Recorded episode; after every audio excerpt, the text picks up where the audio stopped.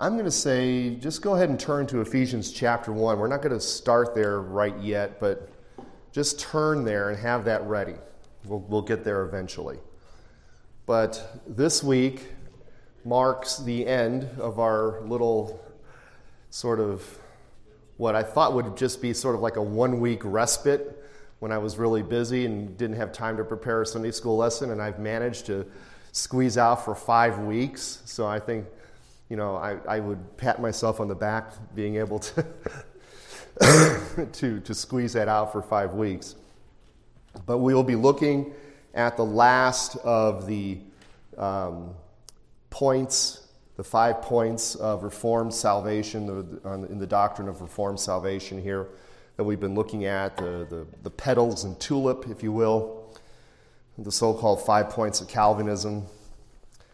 And again, just to bring, and also if you have any questions, sort of save those for the end because, you know, we'll, we'll take some questions at the end. But again, just to recap, you know, we've been looking at this for the last few weeks the doctrine of salvation, at least the Reformed view of salvation, which came out of the Reformation.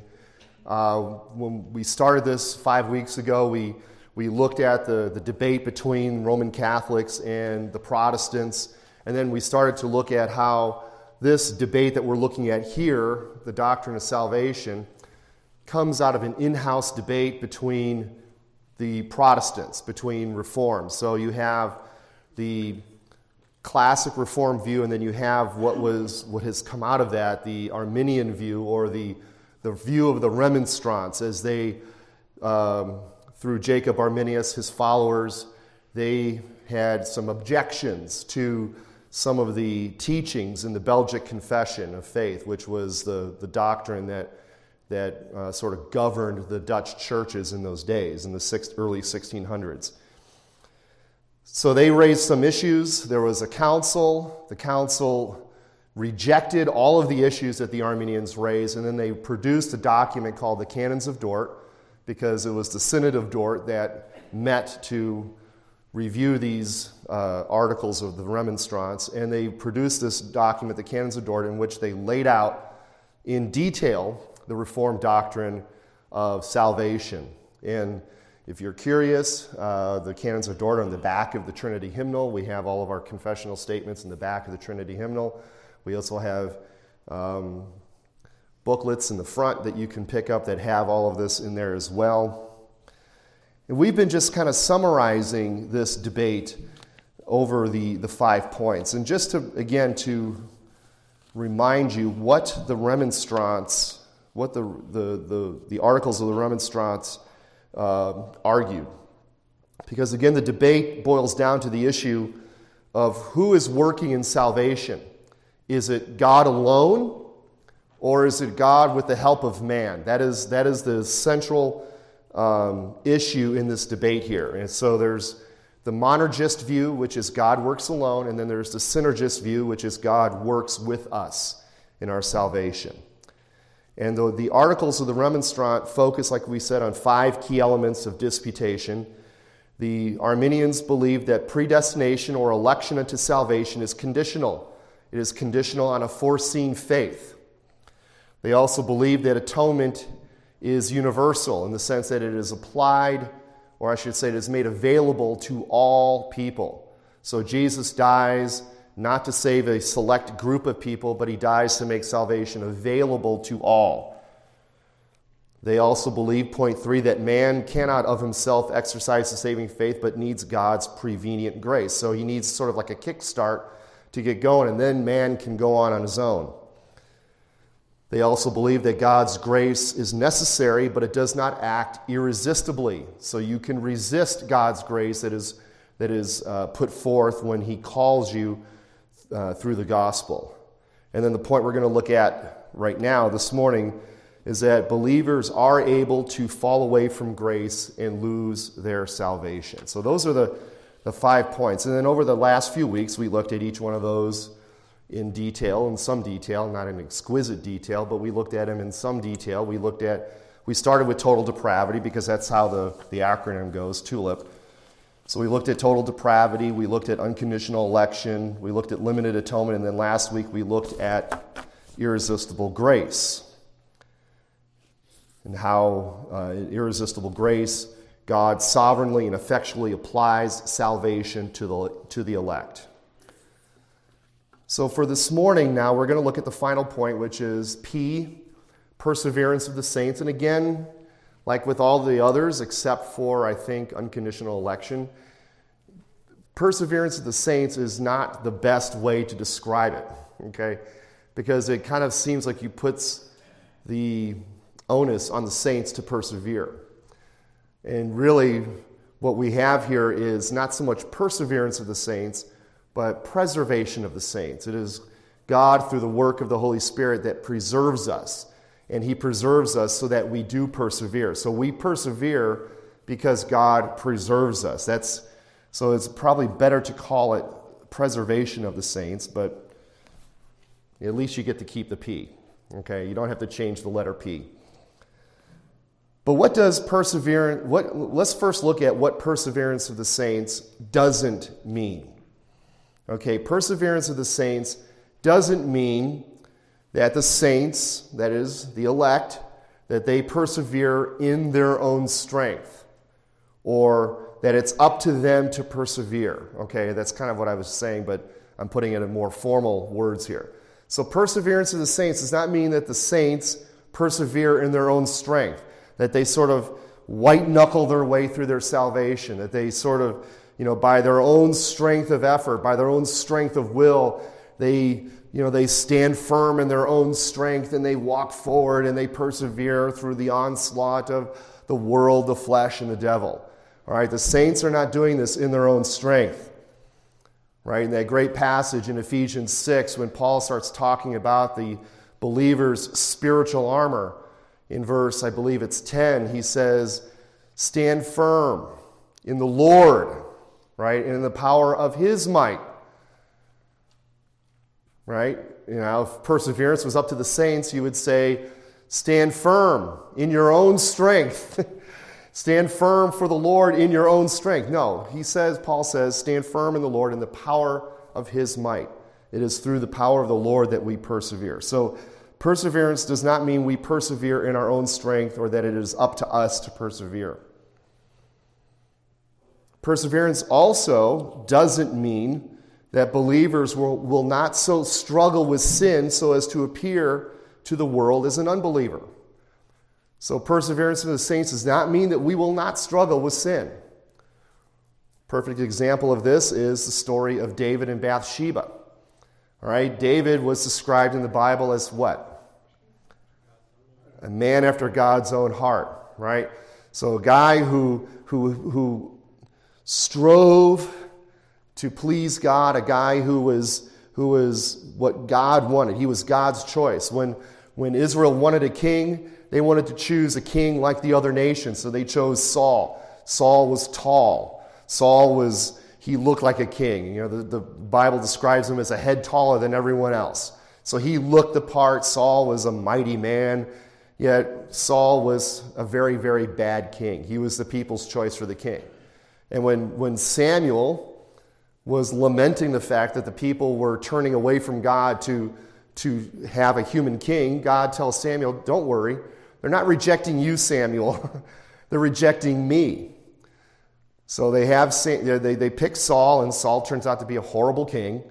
And then finally, when Saul has disqualified himself from being king because he failed to obey God's commands through Samuel, Samuel, uh, God through Samuel says, the, king, the kingdom has been torn away from you.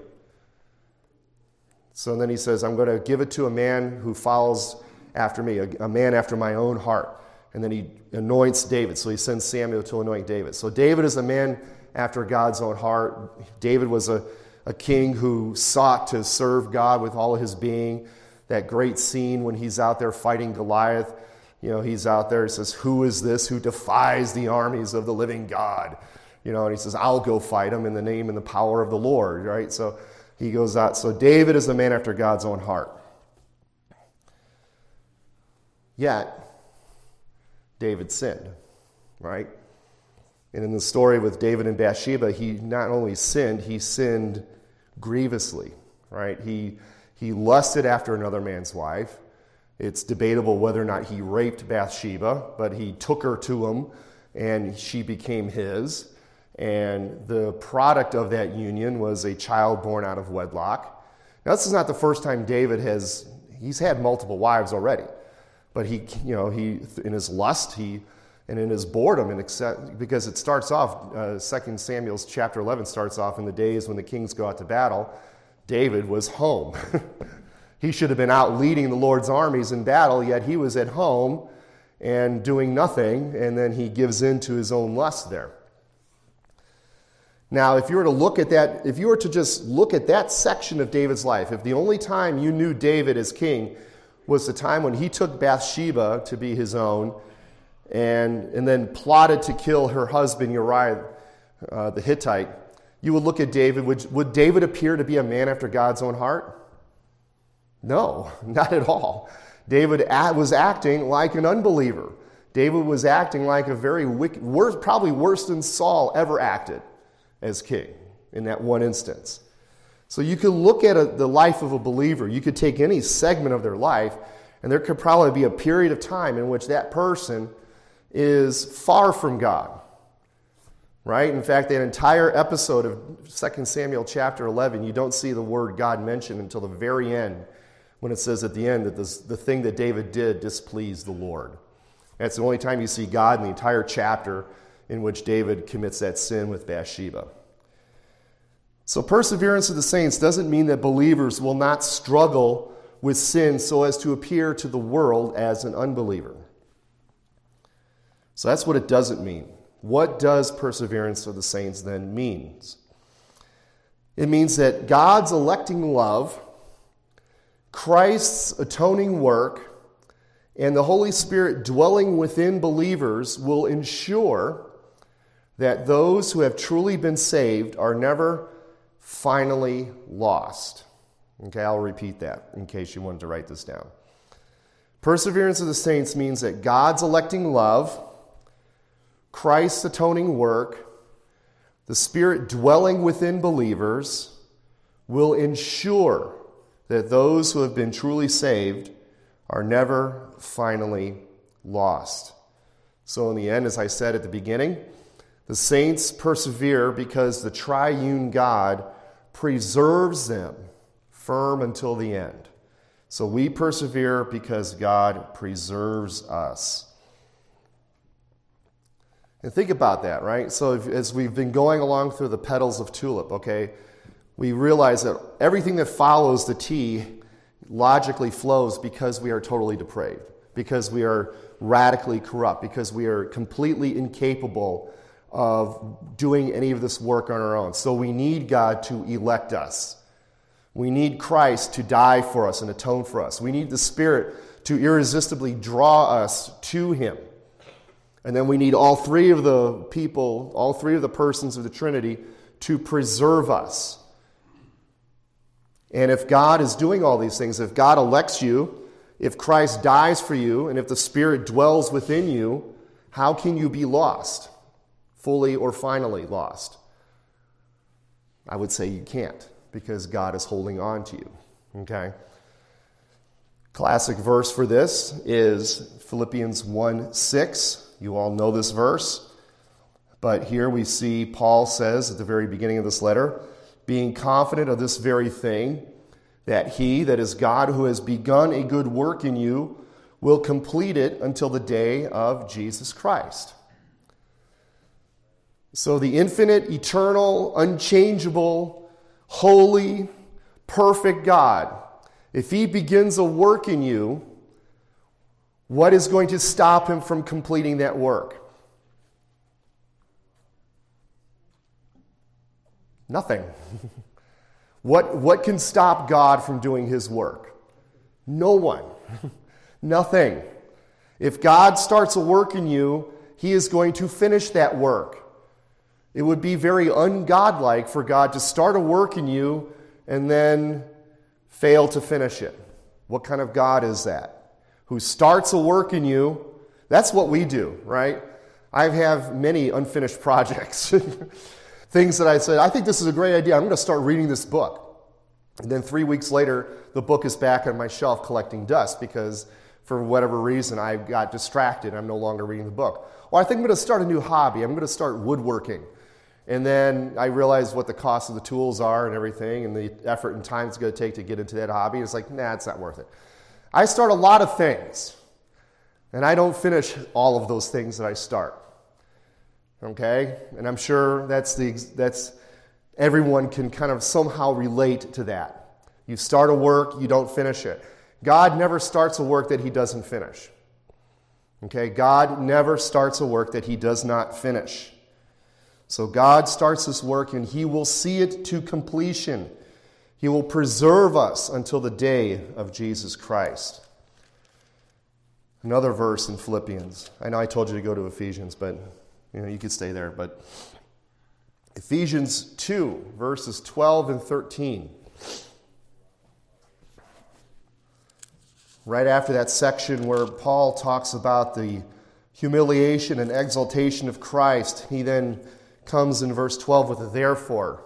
So the therefore points us back to the that great uh, what they call the the Carmen Christi, the song of Christ, uh, where you know Christ gave up the the glories of being at the right hand of God the Father to come into this world, to humble himself, to take on the form of a servant to come in the form of a man and to be obedient to the point of death, even death on a cross.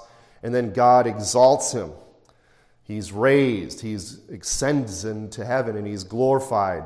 And then he says, At the knee of Christ, at the name of Christ, I should say, every knee should bow, every tongue will confess to the glory of God the Father.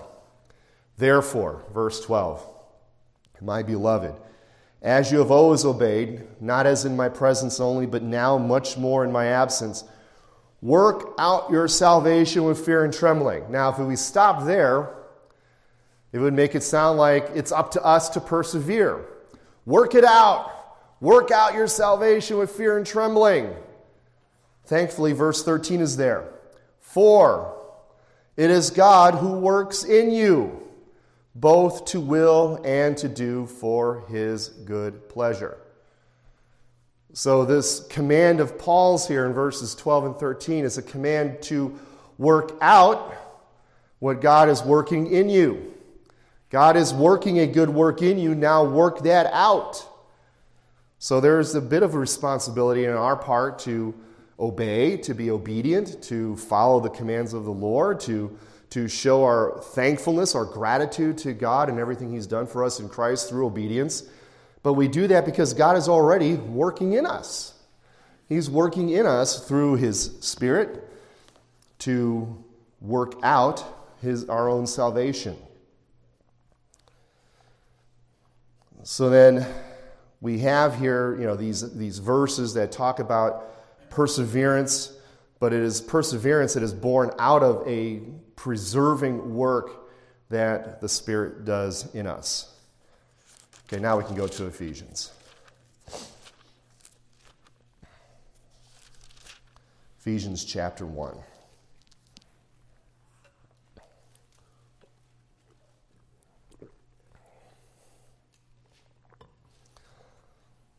So earlier I mentioned that the triune God preserves the saints firm unto the end. It is the electing love of God, it is the atoning work of Christ, and it is the dwelling of the Holy Spirit in us that preserves us, that ensures that those who have been saved will remain never remain faithful, never fully or finally fall away.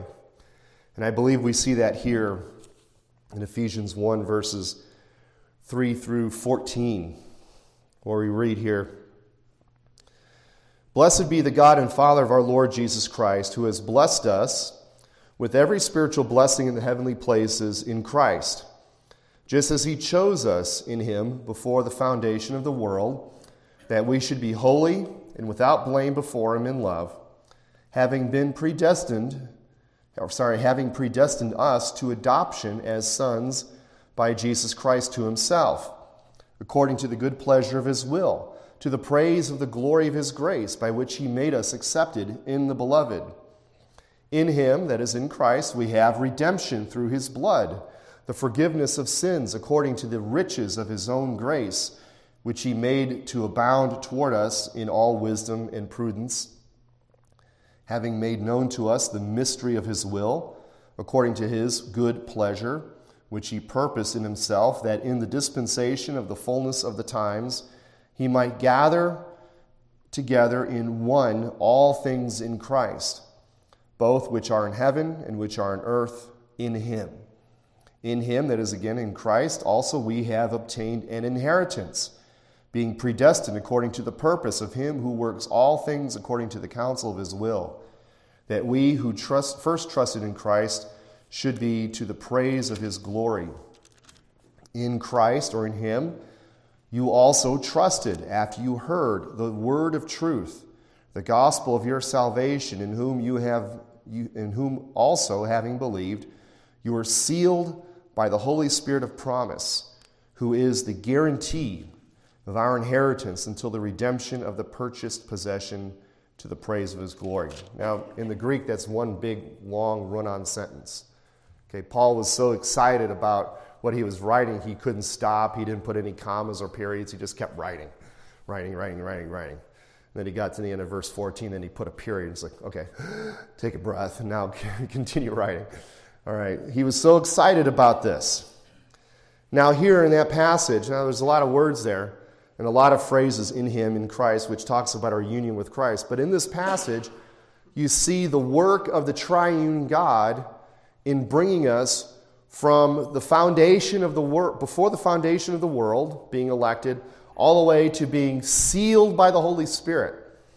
In those, uh, what, 11 or 12 verses you got there, right? So, what we were chosen in Him, verse 4, before the foundation of the world. So that's God's electing love, chosen before the foundation of the world.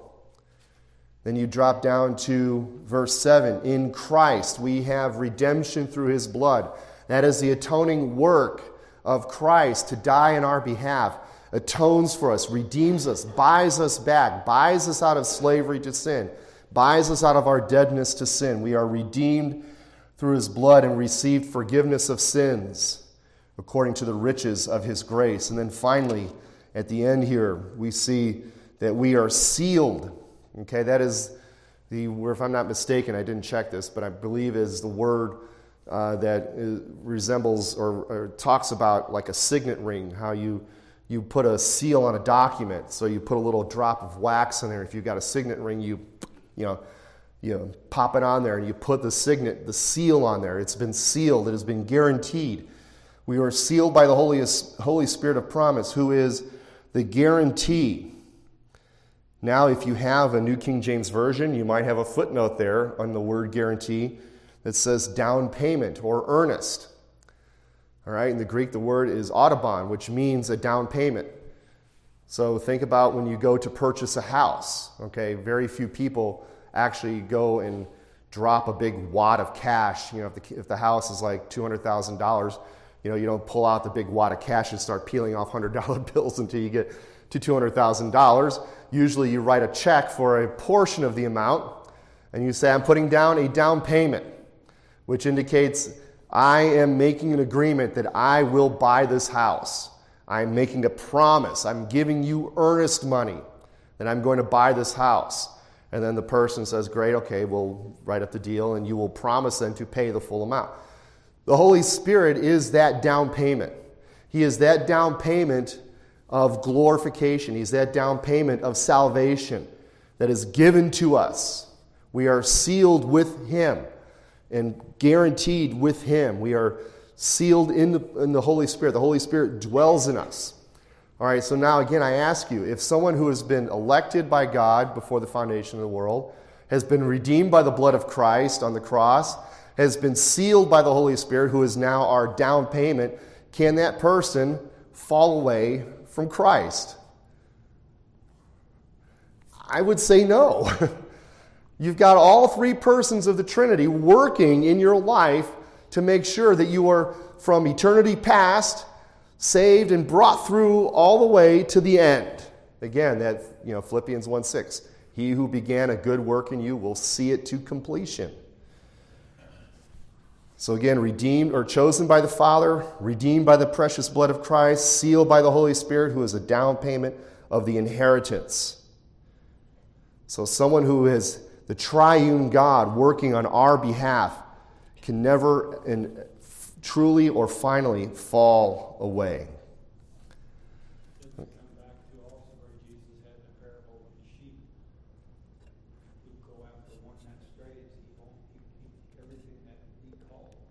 Right. Right, yeah. So going to the parable of the sheep. In fact, we're going to turn to John 10, but it's not with the parable of sheep. But uh, in the parable of the sheep, Jesus has 100 sheep. One of them is lost. He leaves the 99 to go find the one that's lost. That's exactly right. You know, and, and, and any one of us who strays, who goes off the path, who's, who is off the reservation for a time, God will hunt you down, okay? You know, Luther talked about how he was being chased by the hounds of heaven. and, and, and it's like, God will hunt you down. You will not get away from, from God's grasp. Yeah, that's, that's exactly right. All right, flip over to John chapter 10. We've been here several times. This is um, looking at this more. Uh, we looked at this for uh, limited atonement, but also um, perseverance of the saints applies here as well. Because in verse, I'm not going to read the whole passage, but in verse 14 of chapter 10, Jesus, being the good shepherd, says, in fact, I am the good shepherd, and I know my sheep. I know who are mine, and am known by my own. So I know my sheep, my sheep know me. Okay, again, so Jesus is the good shepherd. The sheep are his. In a sense, you could say the sheep were given to him by the Father, and Jesus, being the good shepherd, will not lose any of them. So they hear his voice. Flip down to verse 27. My sheep hear my voice. Right? So other sheep that are not his do not hear his voice, but his sheep hear his voice, and I know them, and they follow me. Verse 28 And I give them eternal life, and they shall never perish, neither shall anyone snatch them out of my hand. And then my Father, verse 29, who has given them to me, is greater than all, and no one is able to snatch them out of my Father's hand. All right, so again, I ask the question Jesus has his sheep. If Jesus is holding on to the sheep, who can snatch the sheep out of his hand?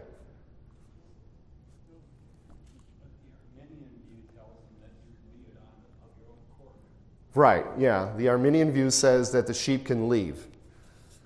And the good shepherd, if the sheep leaves, will hunt them down. He's the good shepherd.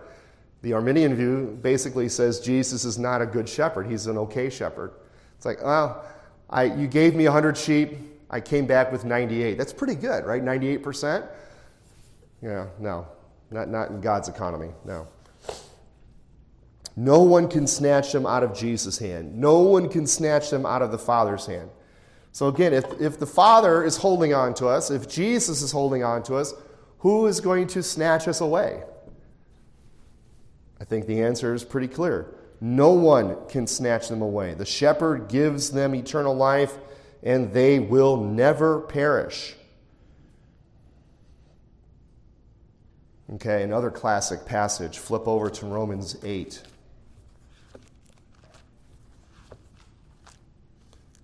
We looked at this when we looked at um, Romans 8. We'll, we'll look at verses 31 through 39.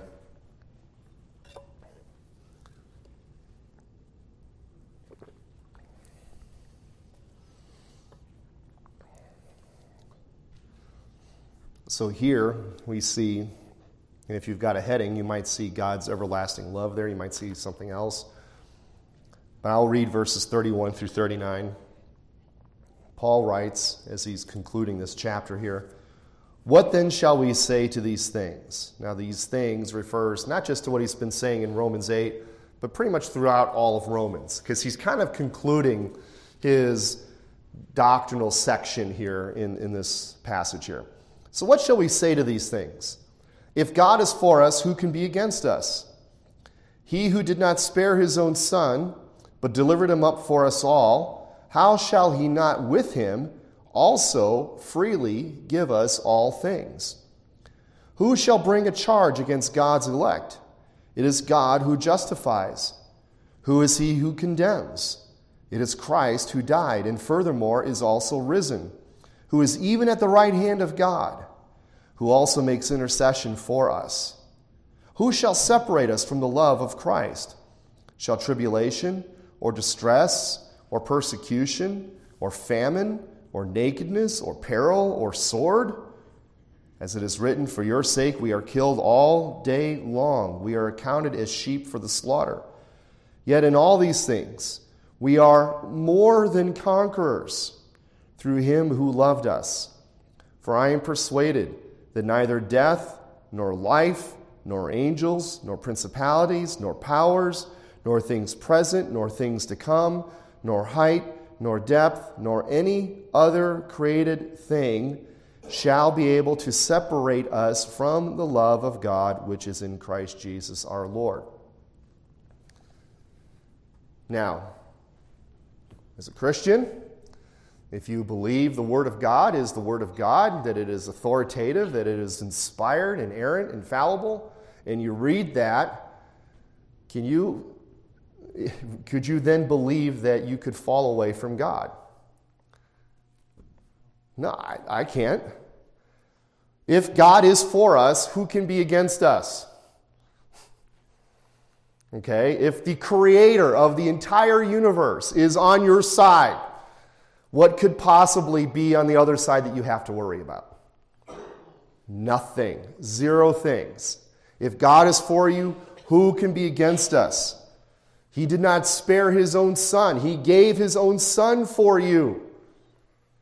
The eternally begotten Son, the one who is in the bosom of the Father from all time, he gave him for us. How will then he not give us all other things? In other words, I gave you the most precious gift I can ever give you, my son. If I'm going to give you that, am I going to withhold anything else from you? No. Who shall bring a charge against God's elect? Who's going to come before the court of God and bring a charge against the elect?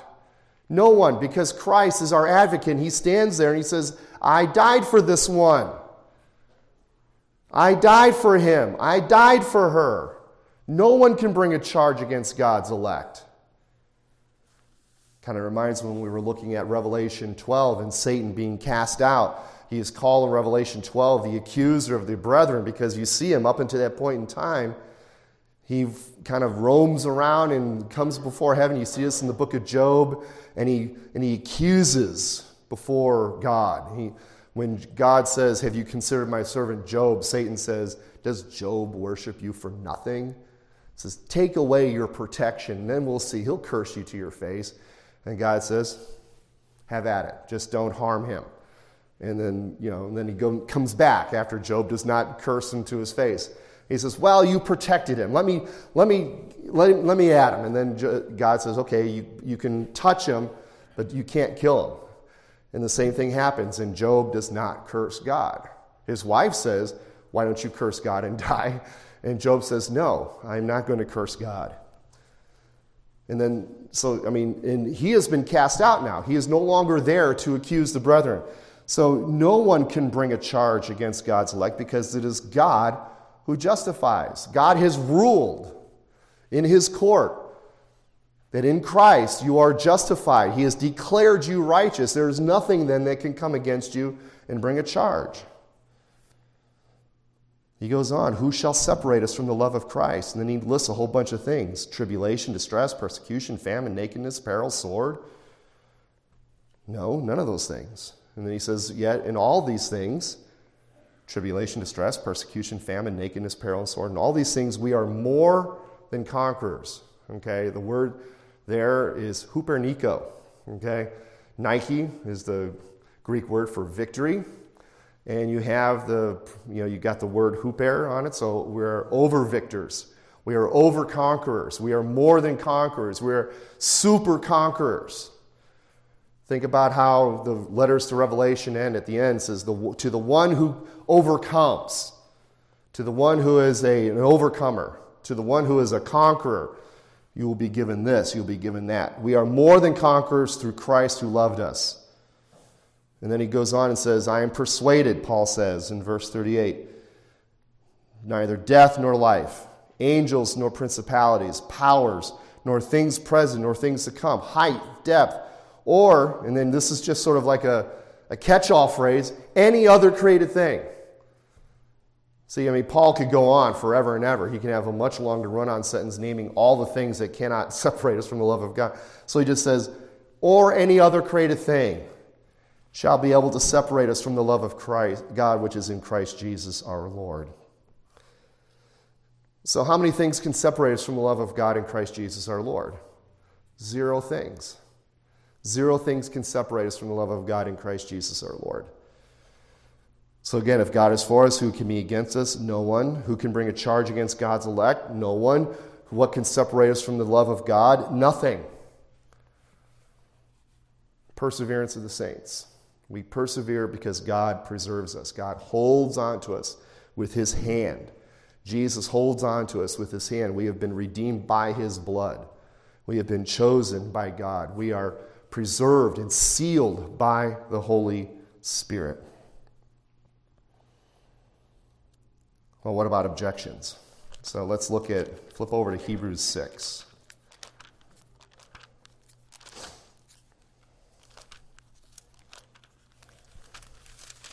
Because Hebrews 6 is pointed at as a passage that, I'm going to put this in scare quotes, clearly teaches that believers can lose their salvation.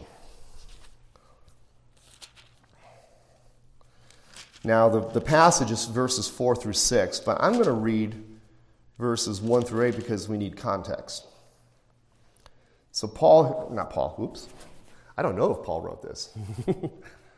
he might have. Yeah, a lot of people believe he did, um, but we don't know for certain. Um, actually, I'm going to back up to chapter 5, verse 12. Because he's talking about, the author here is talking about how his readers should be further along than where they're at. So, verse 12, he says, For by this time you ought to be teachers. You need someone to teach you again the first principles of the oracles of God. And you have come to need milk and not solid food. For everyone who partakes only of milk is unskilled in the word of righteousness, for he is a babe. But solid food belongs to those who are of full age, that is, those who by reason of use have their senses exercised to discern both good and evil.